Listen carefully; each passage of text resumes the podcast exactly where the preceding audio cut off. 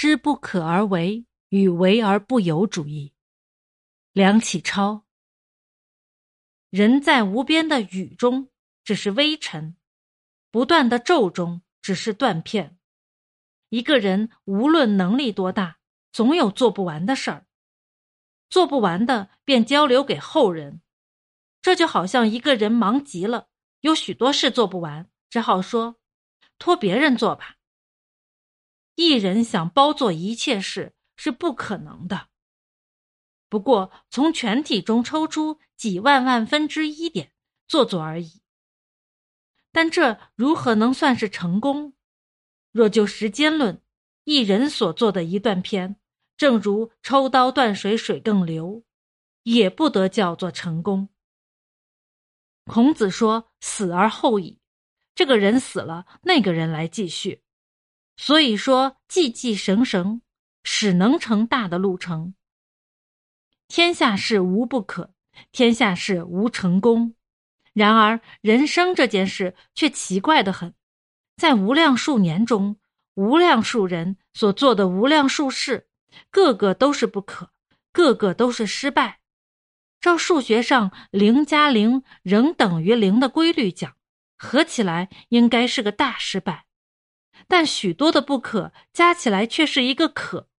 许多的失败加起来却是一个大成功，这样看来也可说是上帝生人就是教人做失败事。你想不失败吗？那除非不做事，但我们的生活便是事，起居饮食也是事，言谈思虑也是事。我们能做到不做事的地步吗？要想不做事，除非不做人。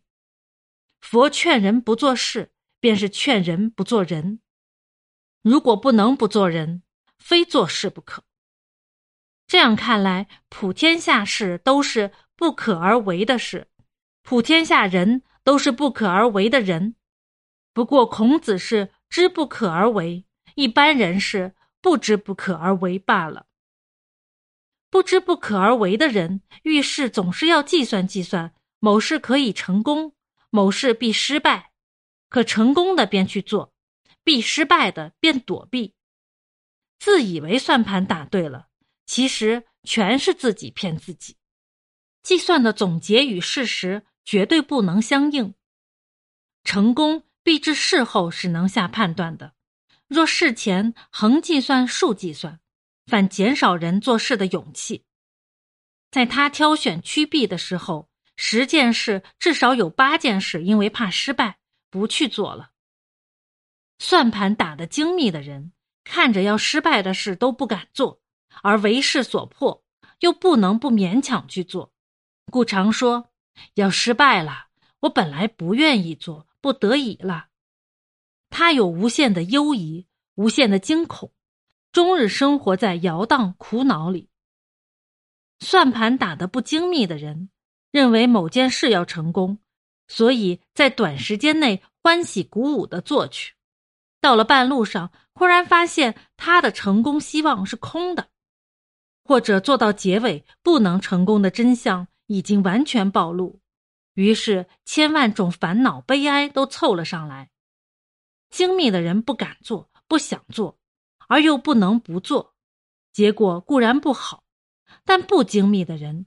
起初喜欢去做，继而失败了，灰心丧气的不做，比前一类人更糟些。人生在世界是浑浑沌沌的，从这个境界里过数十年，那么生活便只有悲，更无可乐。我们对于人生真可以诅咒：为什么人来世上做消耗面包的机器呢？若是怕没人吃面包，何不留待虫类呢？这样的人生可真没一点价值了。知不可而为的人怎样呢？头一层，他的预料便是失败，他的预算册子上件件都先把“失败”两个字摆在当头，用不着什么算计不算计，减则不减则。所以孔子一生一世只是勿义勿弊。勿故勿我，义是事前的猜度，必是先定其成败，故是先有成见。我是为我。孔子的意思是说，做人不应该猜度，不应该先定事之成败，不应该先有成见，不应该为着自己。第二层，我们既然做了人，做了人，既然不能不生活，所以不管生活是断片也罢，是微尘也罢，只要在这微尘生活、断片生活里，认为应该做的，便大踏步的去做，不必打算。不必犹豫。孔子说：“无事也，无莫也，义之于彼。”又说：“鸟兽不可与同群，无非斯人之徒于而谁于？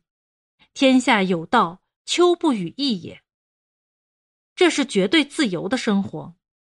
假设一个人常常打算何事应该做，何事不应该做，他本来想到街上散步。但一念及汽车撞死人，便不敢散步。他看见飞机很好，也想坐一坐，但一念及飞机摔死人，便不敢坐。这类人是自己禁住了自己的自由。要是外人剥夺自己的自由，自己还可以恢复；要是自己禁住自己的自由，可就不容易恢复了。知不可而为主义。是使人将做事的自由大大的解放，不要做无为之打算，自己捆绑自己。孔子说：“智者不惑，仁者不忧，勇者不惧。不惑就是明白，不忧就是快活，不惧就是壮健。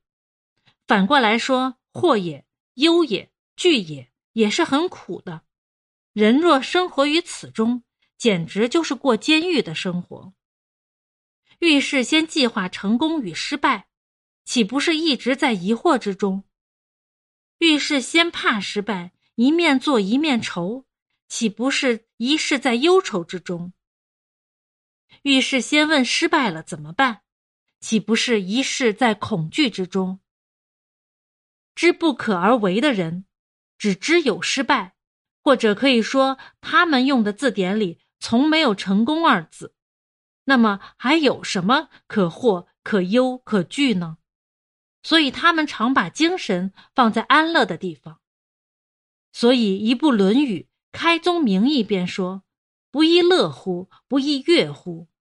用白话说便是“好呀，好呀。”孔子说：“发愤忘食，乐以忘忧，不知老之将至。”可见。他做事情是自己喜欢的，并非有何种东西鞭策才做，所以他不觉胡子已经白了，还只管在那里做。